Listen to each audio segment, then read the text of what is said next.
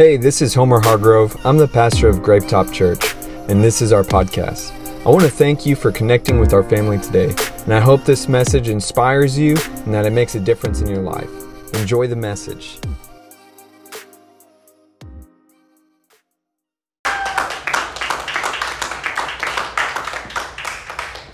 Thanks so much for that introduction, Homer. Um, when he was saying about about the internship, uh, he was like, "I've met some of the most." I thought he was going to say like the most amazing people on the planet. He's like, "No, the most perverted guys." well, um, let's just give Homer and uh, Pastor Homer and Pastor Lauren a hand of applause because they. I know, I know they are um, amazing pastors for y'all guys. Y'all guys are lucky. Y'all guys are blessed to be to be a part of Grapetop Church and me, I'm honored and I'm blessed to be here to be able to share the word with y'all guys. And uh, are y'all guys ready for the word? Yeah. Y'all, I don't. I don't know if y'all ready or not. Y'all ready? Are you sure? Yeah. All righty. Well, um, like I said, I, I honor them. They're, they're awesome people, uh, and congratulations to, to them having their beautiful baby girl. Me and Homer actually, uh, we have a lot in common. Right now, we're in a competition to see who could have the most kids under three years old. Um, and uh, we're tied right now. So, but I'm going to let him win that one because I, I, don't want to go any more than, than we have right now. We have two kids. Uh, and I also want to honor my beautiful wife. She's not in here. She's over there in the nursery, I believe. Kids Corner? Yeah, Kids Corner. There she is. She's in Kids Corner, um, but she's awesome. Um, but today I want to talk to y'all guys on the topic of encountering love. Encountering love. And if you would turn to me, uh, turn with me to 1 John chapter 4. Or if you have your Bibles, you could click to them. I don't know if you, if you do on your, on your phone. But 1 John chapter 4, verse 10. I'm going to go right into this message because there's a lot to share, and uh, I'm not sure how much time I got. All right? all right. I, this is one of the most amazing scriptures um, that I'm going to share with y'all. And, and it's in 1 John 4 10. It has so much in this scripture, in this one verse. It says, This is real love. Not that we loved God, but that He loved us and sent His Son as a sacrifice to take away our sins. Like I told you guys, I'm going to talk to y'all guys on the topic of encountering love. And I'm convinced that every problem in your life can be fixed by encountering the love of Christ. I'm convinced that every problem in your life can be fixed by just encountering, having a, a, fresh encounter with His love today. And if you're going through a fear problem today, if you're going through a worry problem, if you're going through anxiety today, that could be fixed by just encountering His love because His word says that perfect love casts out all fear. If you're going through a relationship problem uh, in this season of your life and you feel like it's, it's unfixable, let me tell you that His love can fix any broken relationship out there. And mankind, as for an example, mankind had the, the greatest or, or most unfixable relationship with God. But when love came down, when Jesus came down to this earth, he fixed that relationship. Are y'all hearing me? Uh, if you're going through a, a, money problem here today and you're, you're having financial struggles, maybe, I'm here to tell you that encountering the love of Christ could even change that. The, uh, in the beginning, when Adam and Eve sinned, God actually cursed Adam. And one of the curses that he told Adam, he told him, Adam, he's like, because of your sin, from now on, you're going to struggle to make a living. He tells him that. And he says, uh, from now on, the ground is going to produce thorns and thistles for you. I'm not sure if y'all ever read that before. Um, but when Jesus came down to this earth, he took that curse and in his love, he wore it as a crown of thorns and thistles because of his love for us. And he's given us victory no matter what situation you're going through. He could help you fix that today. Are y'all hearing me? Um, and I want to tell y'all this. Uh, I want y'all to get this that everything about your identity in Christ and your purpose here on this earth, it starts and it finishes with God's love for you. And I'm, I'm going to tell you something that you probably never heard before, but I want you to listen to it because it's true, all right? Your greatest purpose on this earth is not to love God, but it's to let God love you. Because it's not until you allow Him to actually love you and you truly encounter His love that you're able to even love Him back and love others. And the thing about His love, it's, it's unconditional love. Y'all have heard that before, right? It's unconditional love, and the Bible says that He's no respecter, respecter of persons, so He loves us all the same. Um, but why is it that there's why is it that many people don't realize that? A lot of people have different levels of of revelation of God's love for them. Why is that? And I'm going to talk to y'all today. I believe that there's, there's a reason for that, that we, we've come to encounter God, uh, God's love to an extent, but I believe that He wants us to go deeper in His love today. Are y'all hearing me? Um, and I want to talk about two people today in the Bible that encountered the love of Christ. And I want to show y'all two ways that we can encounter love. Are y'all ready? Yeah. If y'all would go with me to John chapter 4. And this is the story of the woman at the well. Is anybody here familiar with that story? Yeah. So I'm going to do things a little different, differently here. Um, usually I would like read a whole passage of scripture and then give you points off of it. I'm going to go verse by verse through this passage because it's kind of long. So we're going to go verse by verse, and I'm going to give you points as we go verse by verse. Um, but let's read it starting in verse 6. So this is the woman at the well. And it says, Jacob's well was there, and Jesus, tired from the long walk, sat wearily beside the well about noontime. Soon a Samaritan woman came to draw water, and Jesus said to her, Please give me a drink. And he was alone at the time because his disciples had gone into the village to buy some food. But listen to this the woman was surprised, for Jews refused to have anything to do with Samaritans. She said to Jesus, You are a Jew, and I am a Samaritan woman. Why are you asking me for a drink? And when I was reading that passage, it, it really jumped off the page because uh, a lot of times, without even realizing it, we have something blocking us, but, but there's something blocking us between uh, God's love for us and our realization of it.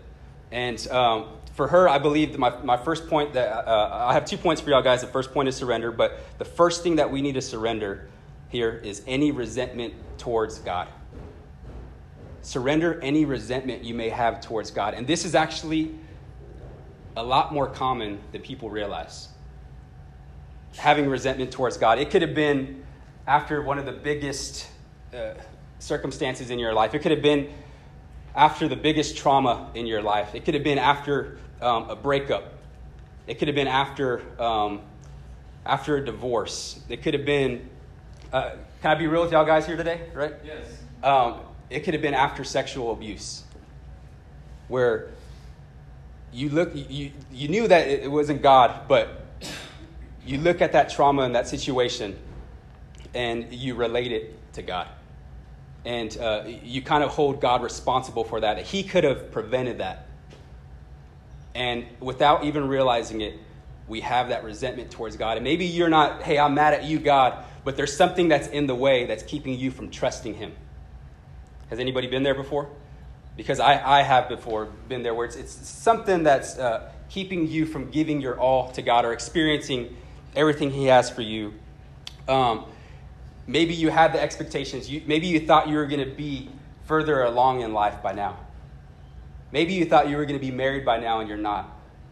Or you thought you were going to have the, the family that, that you had hoped for by now and it's, it's not, you're not there. Maybe you, you thought you would have the career you always wanted and it's not there yet.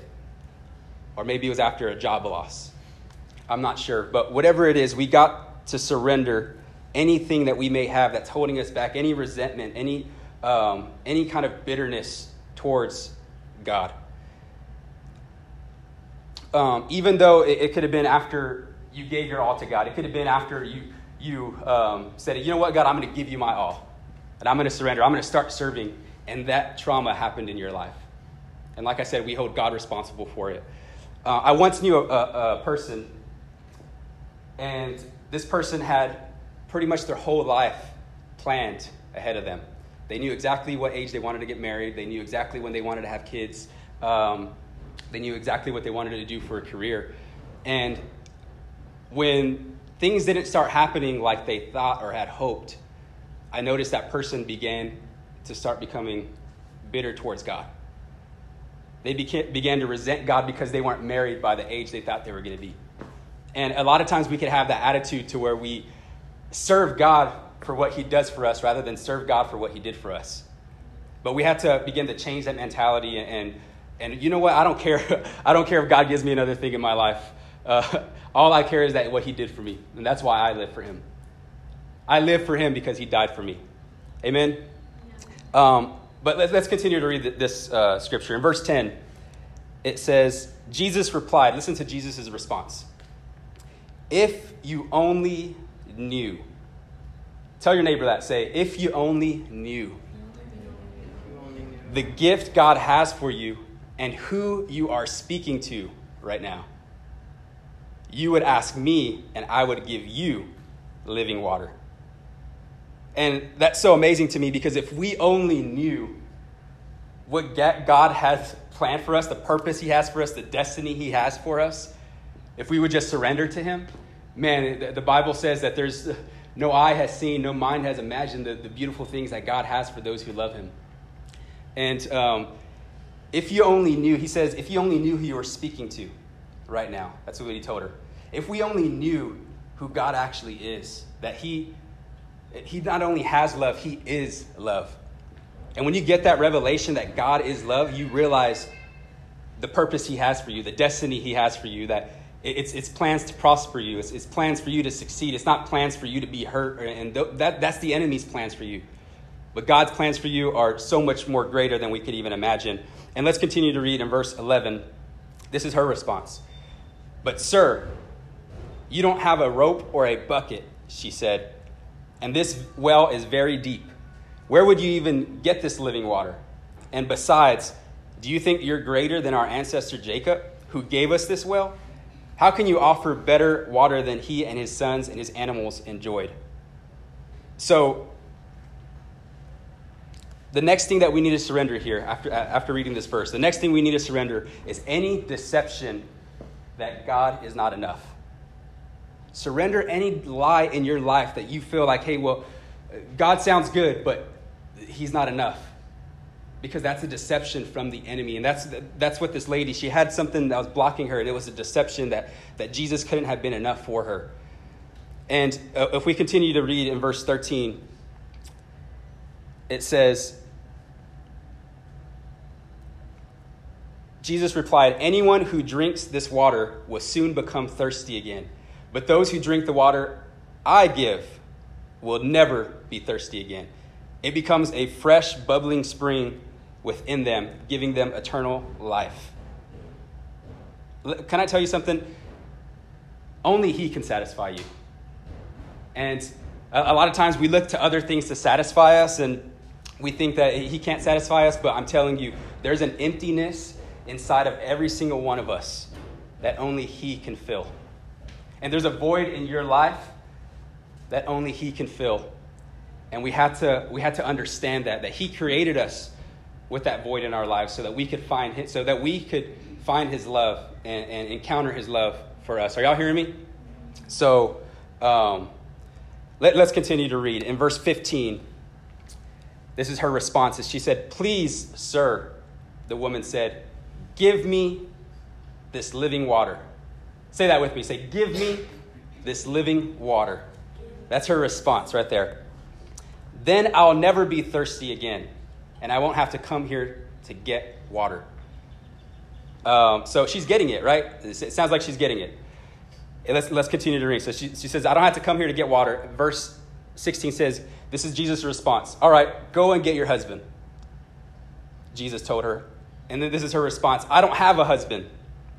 And Jesus said, You are right. You don't have a husband, for you have had five husbands, and you aren't even married to the man you're living with now. You certainly spoke the truth.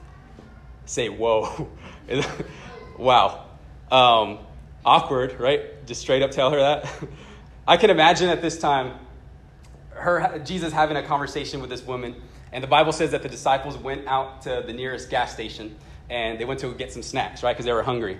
And I can imagine the disciples, while they're going and getting their snacks, they come back, and Peter, James, and John are coming back, and they see Jesus talking to this woman.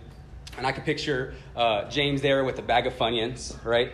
And then uh, I could picture Peter there walking, sipping his, his Coke. And, um, and they hear Jesus talking to this woman. And as, as soon as they're coming back and they hear him say, You're right, you've actually had five husbands. And the man you're sleeping with right now is not even your husband. And they're like, Oh, maybe this is the wrong time to come back. Let's just go back. and they end up going, Peter, James, and John end up just bouncing out of there, right? And they're like, we, we don't want to be a part of this conversation. But listen to her, her response. She said, Please, sir, give me this water. So she was sold, right? And uh, Jesus had this woman sold. It, I know Pastor Homer t- talked about a couple weeks ago about how the, the devil goes out there and he tries to, to, to sell us, right? On lies and different things like that. Everybody's trying to sell you something in life. But you could either believe the lies or you could believe the truth. And to me, in my opinion, I believe Jesus was the greatest at this. He was the great, I believe he was the greatest salesman in the world. Um, and he had this woman sold. But I, wanna, I, wanna, I want you to notice something. Why didn't he, if he had her sold right then and there, why didn't he lead her into a sinner's prayer?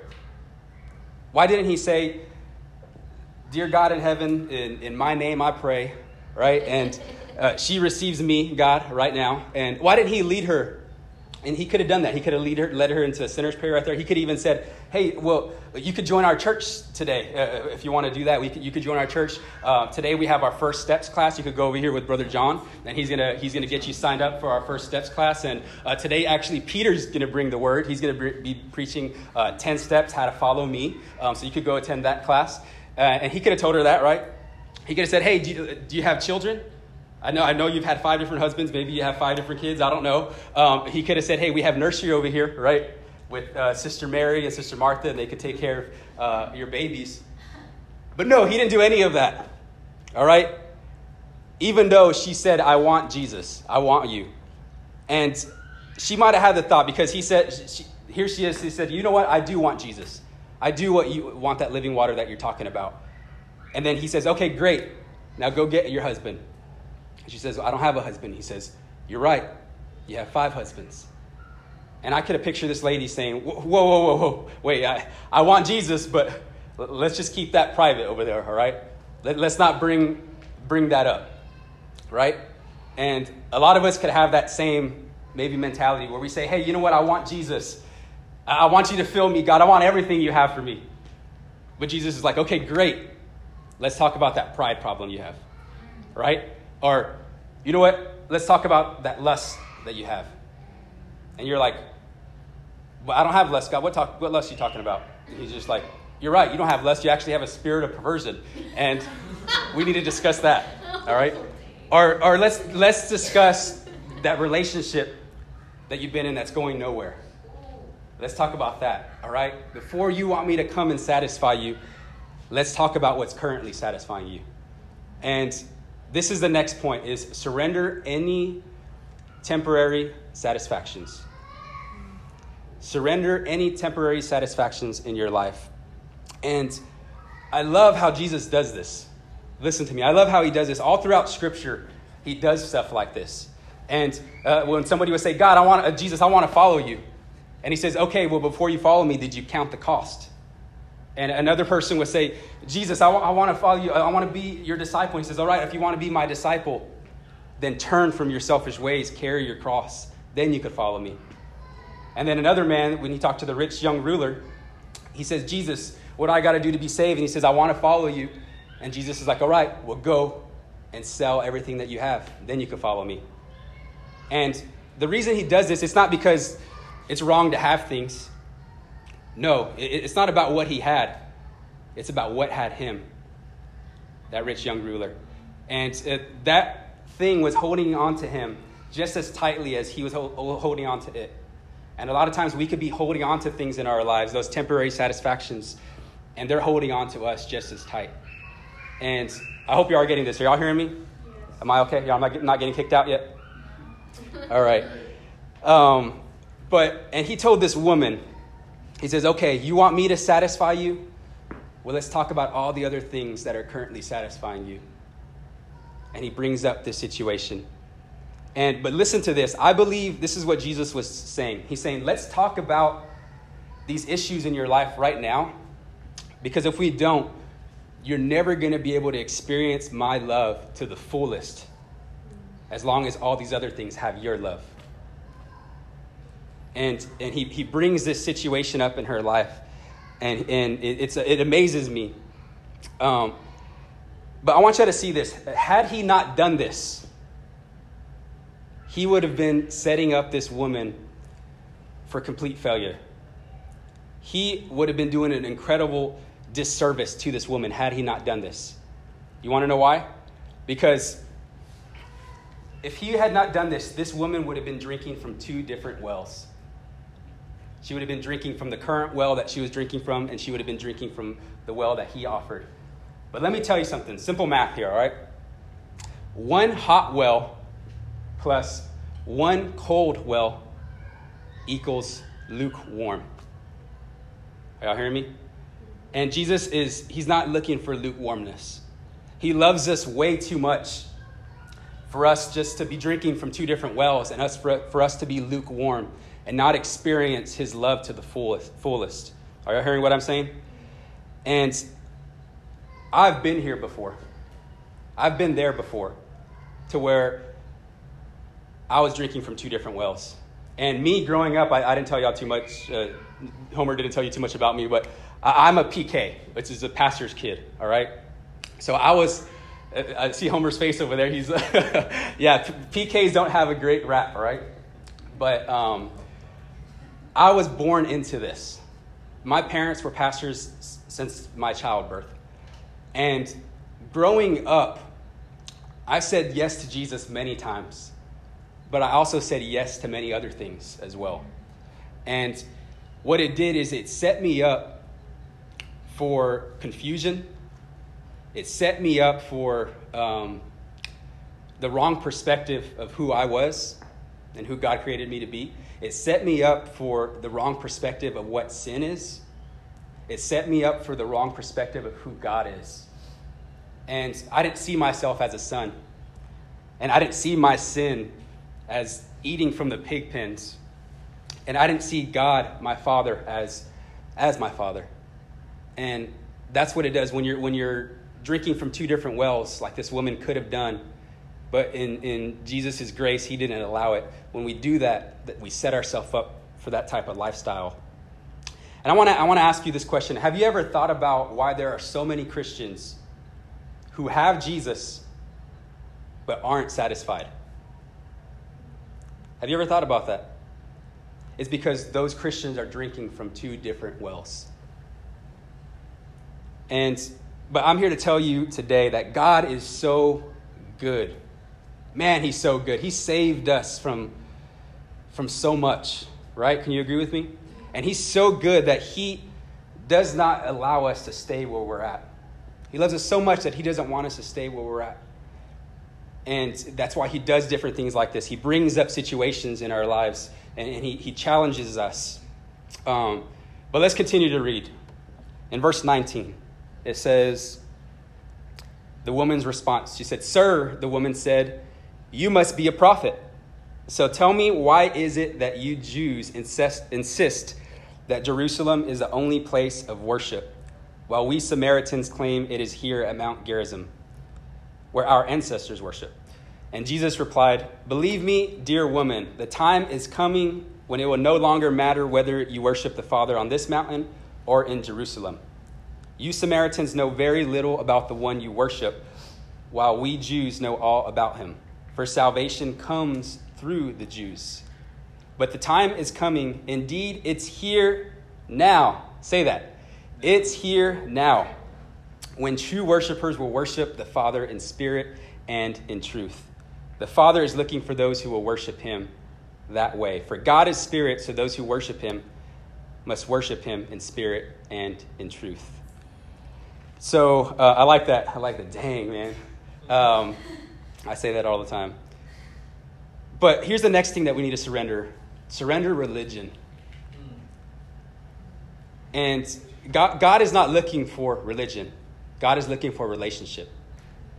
And He created us not for us to be religious. He created us not even for service, God created us for love. He created someone that he could love and that could love him back. This is why you were created for relationship. And a lot of times we can't worship the way we're supposed to worship God because we don't love him the way we should love him. And the reason we don't love him the way we should love him is because we're not surrendered the way we should surrender to him. And so I want to ask y'all today what do you need to surrender to God today? What do you need to surrender? Verse 25, let's continue. It says, Then the woman said, I know the Messiah is coming, the one who is called the Christ. When he comes, he will explain everything to us. Then Jesus told her, I am the Messiah. So listen to her response. She says, When he comes. A, lot of times we have that same mentality okay, when I get to that age, then I'll surrender everything. Or when I get to my 30s, that's when I'll give God my all. Or when I get married, that's when I'll give up lust. And we have that mentality of it's in the future and we put it off. We put our surrender off. But listen to his response. He says, I am, which means the time is now for surrender. Because he is, he's the one who was, who is, and is still to come. So our time for surrender is today. Amen? Now, verse 28, it says, The woman left her jar. Listen to this. This is amazing. The woman left her water jar beside the well and ran back to the village, telling everyone. So he turns her into an evangelist. and listen to her response. She, she tells these people, Come and see a man who told me everything I ever did. So, something about her conversation with Jesus and her experience with Jesus changed her completely to where she became an evangelist and went and told everybody else about him. But I want us to, to, to focus in on her response. This is what she's saying. She said, Come and see a man who told me everything I ever did. Let me word it this way. This is what she's saying Come and see a man who knew everything I ever did and still loved me. And it changed everything.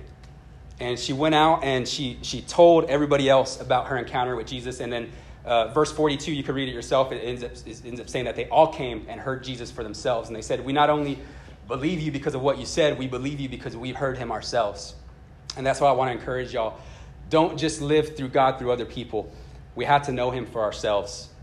But the amazing thing about this is he God is so good that he'll come to us in the middle of our dysfunction, in the middle of our deception, even in the middle of our disobedience, and he'll find us. And, and he'll come to us, and, and Jesus will step in and say, Let me show you a, a, better way. And that's the amazing thing about this, this passage is that he found her. Jesus found her. She didn't find him. And, and it's amazing because while she was over there trying to find so many other things to satisfy her, Jesus found her. And I'll prove this to you in Matthew 13 44 that Jesus finds us. I'll prove to you that he finds us. Now, this is a one verse parable. Jesus spoke in many parables and, and different stories, but this is what you call a one verse parable. And it's in Matthew 13, verse 44. And it says, The kingdom of heaven is like a treasure that a man discovered hidden in a field. In his excitement, he hid it again and sold everything he owned to get enough money to buy the field. So I read that verse so many times and I misun- misunderstood it so many times. And that verse is misunderstood quite frequently.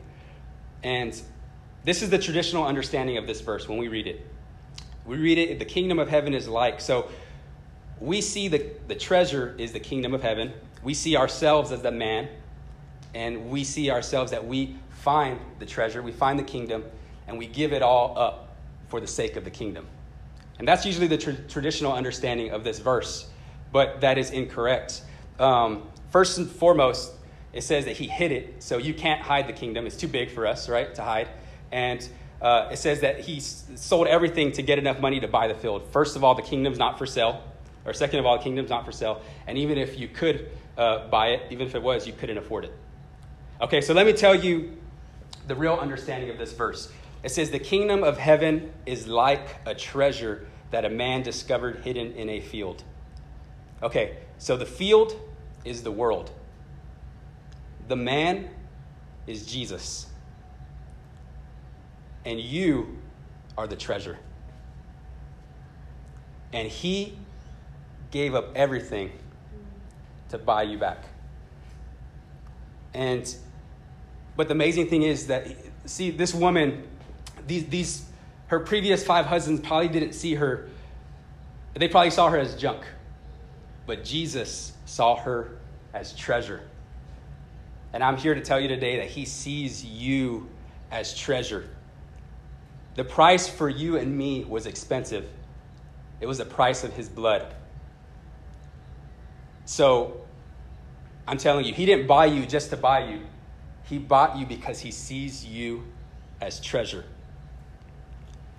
So this leads me to my second point. See yourself how Jesus sees you. The second step, the second way to encounter that we're, we encounter his love is to see yourself how Jesus sees you. Now, listen to me. Surrender is the way to see who Jesus is. And seeing who Jesus is is the way to seeing who you are. And it's so important that we don't just hear about God and just come over the weekends and, and just hear Pastor Homer bring, bring the, the message every week and, and bring the fire, right? It's not, it's not, it's so important not just to do that, but to hear God for ourselves. Because listen to this the more I know who He is, the more I know who I am. And the closer I get to His heart, the more I know His heart for me. So we have to see ourselves how Jesus sees us.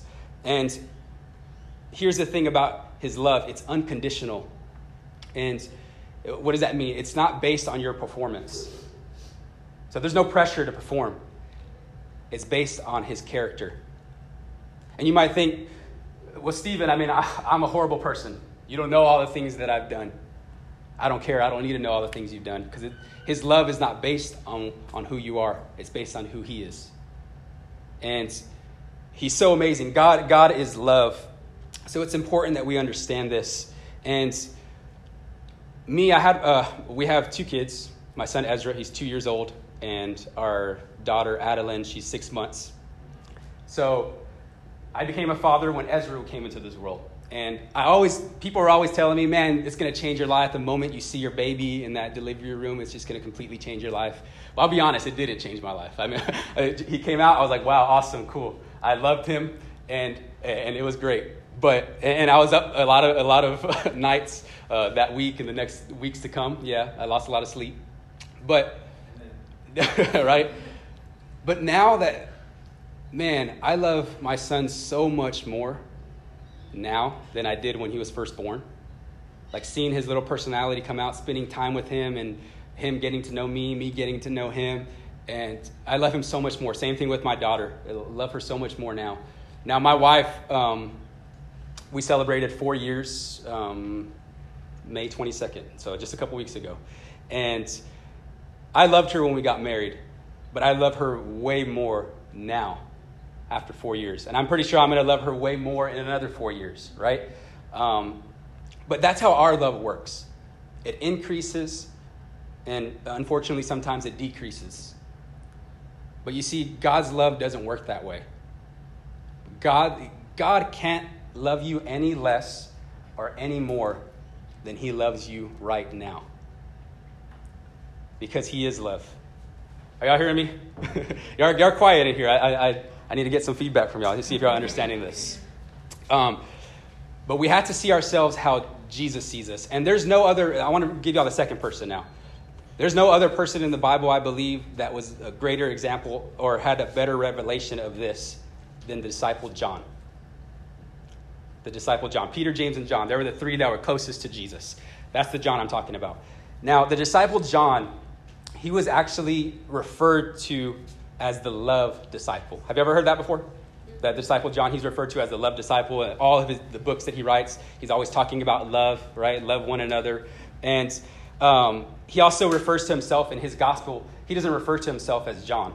He refers to himself as the disciple whom Jesus loved. Y'all have heard that, right? And this is amazing to me, this revelation that he got. And the disciple John actually wrote five books of the Bible. He wrote First John, Second John, Third John, and he also wrote the book of Revelation, the last book of the Bible. And then uh, the fifth book he wrote was the Gospel of John.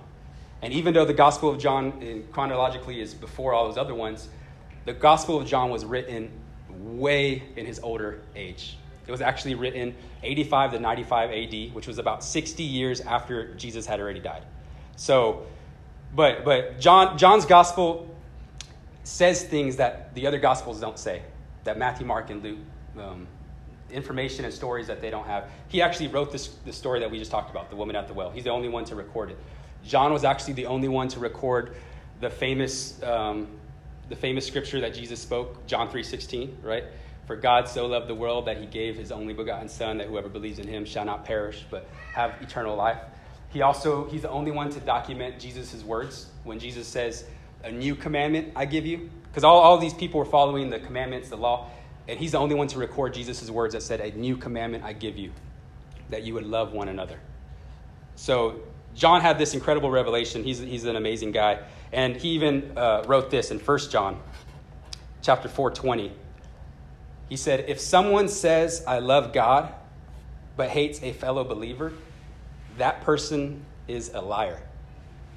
For if we don't love people we can see, how can we love God whom we can't see? And there's a history, this is not in the Bible, but there's a history uh, of John in his old age. And he comes to the temple one day, and word soon spreads that he's there in the temple.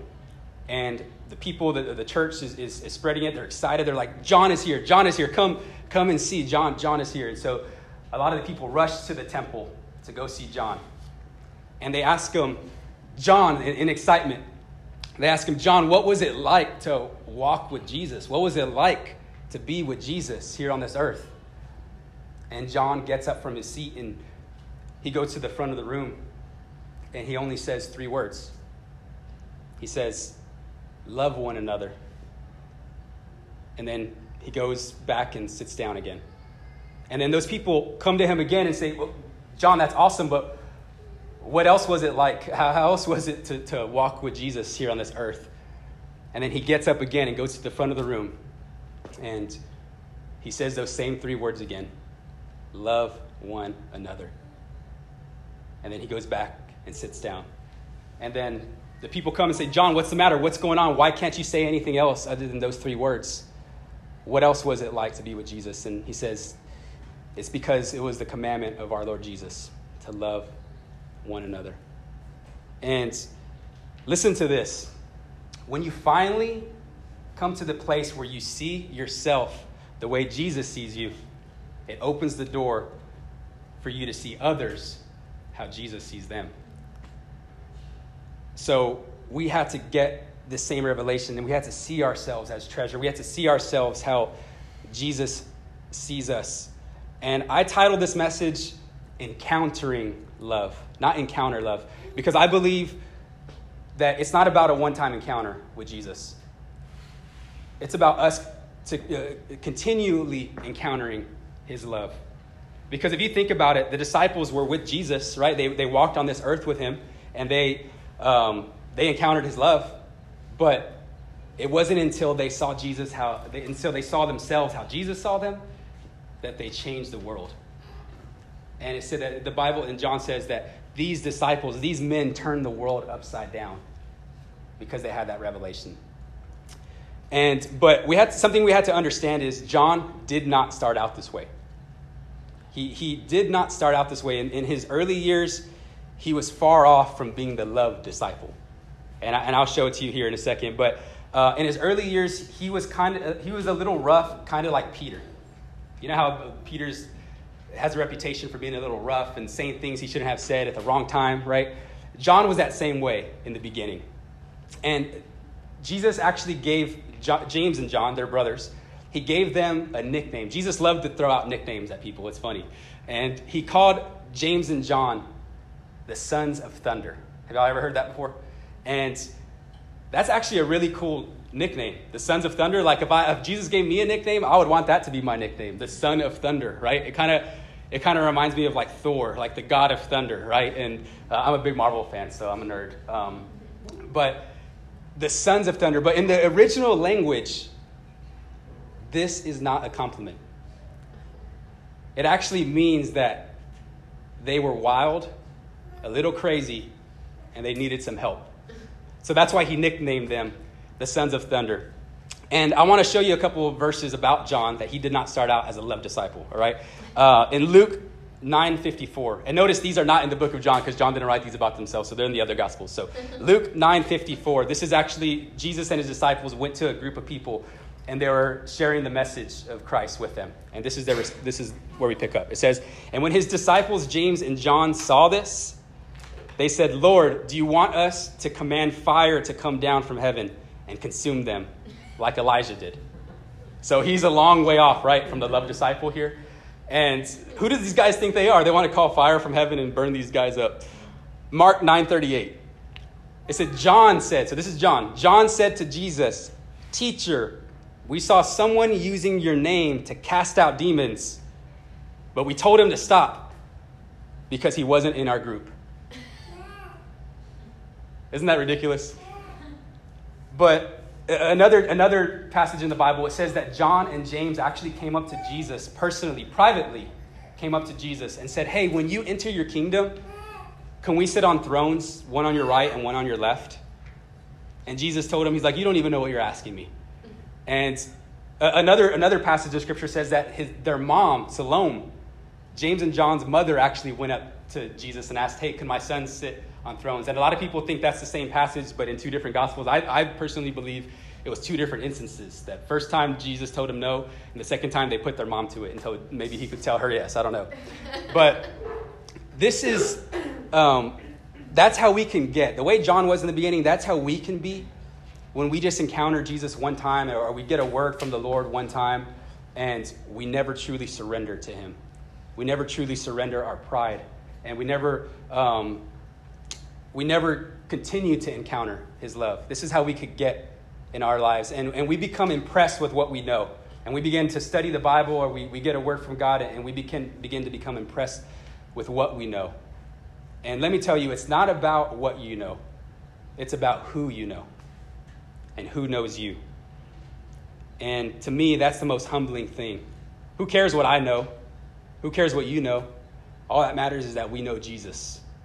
And we had to come to that, that place where we surrender our pride, we surrender all of those walls that are blocking us from experiencing what he has for us. Um, and like I said, this is, this is John. He had a growing revelation of Christ's love. And I want to show you all these scriptures where he called himself the disciple whom Jesus loved. All right, in John 13 23, it said, The disciple Jesus loved was sitting next to Jesus at the table.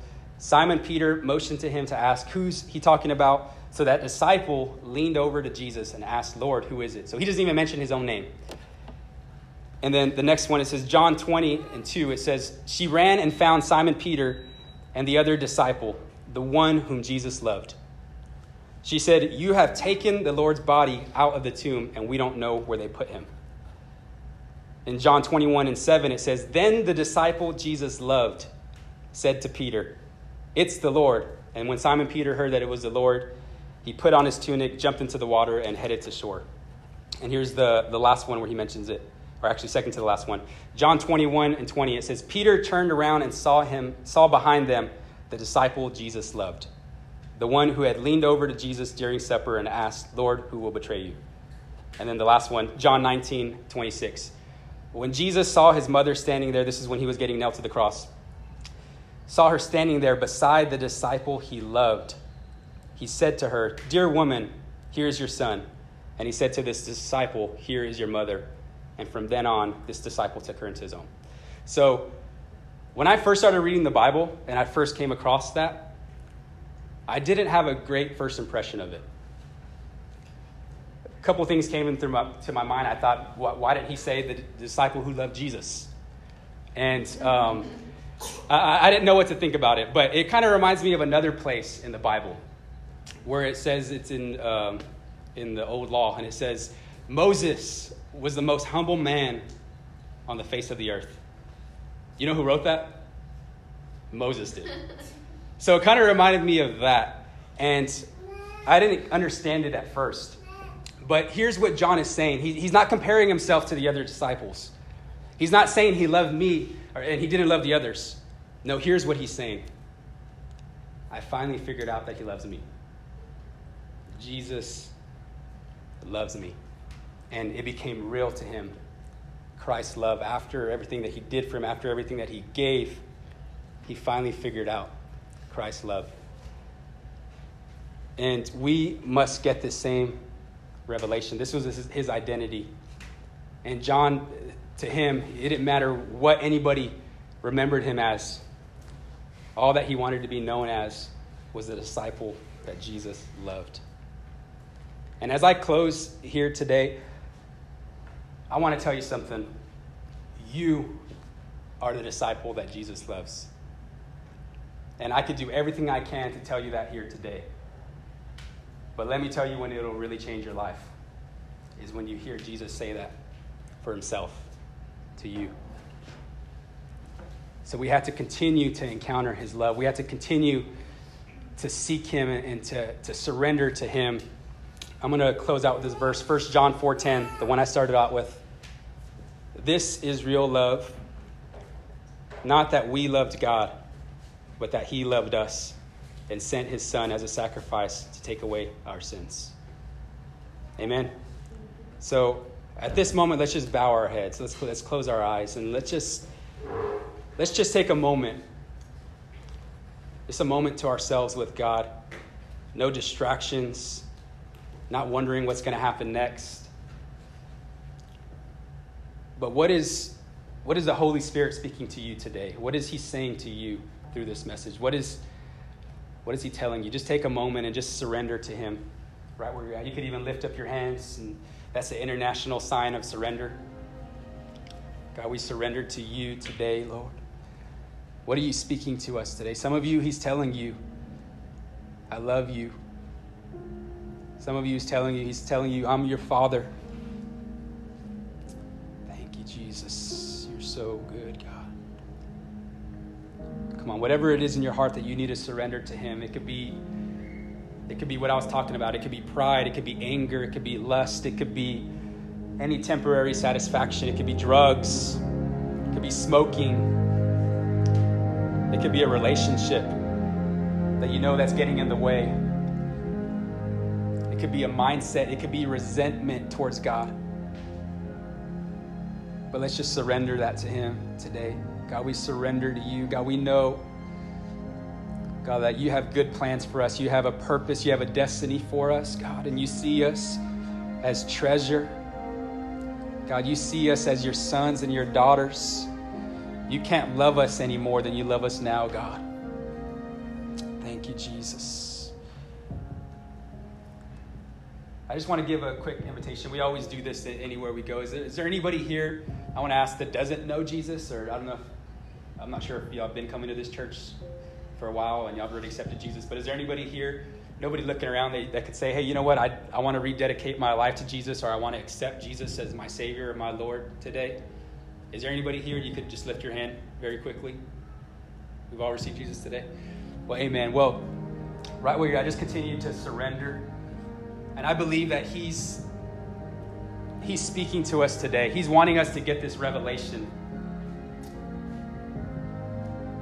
He's wanting us to see ourselves how He sees us, and He's wanting us to see others how He sees them. But we could only do that until not until we encounter His love for ourselves, not until we truly encounter Him. So at this time, let's just stand and let's just take this time just to worship Him and just to surrender to Him. And I'm going to hand it back over to Pastor Homer.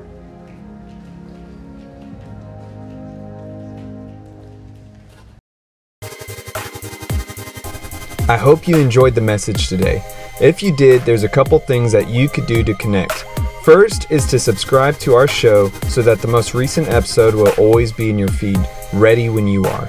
And second is if this ministry has impacted you and you'd like to help us continue to reach others, you can click the link in the description or visit our website, grapetop.com, and you can give now. I'll see you next time on the Grapetop Church podcast.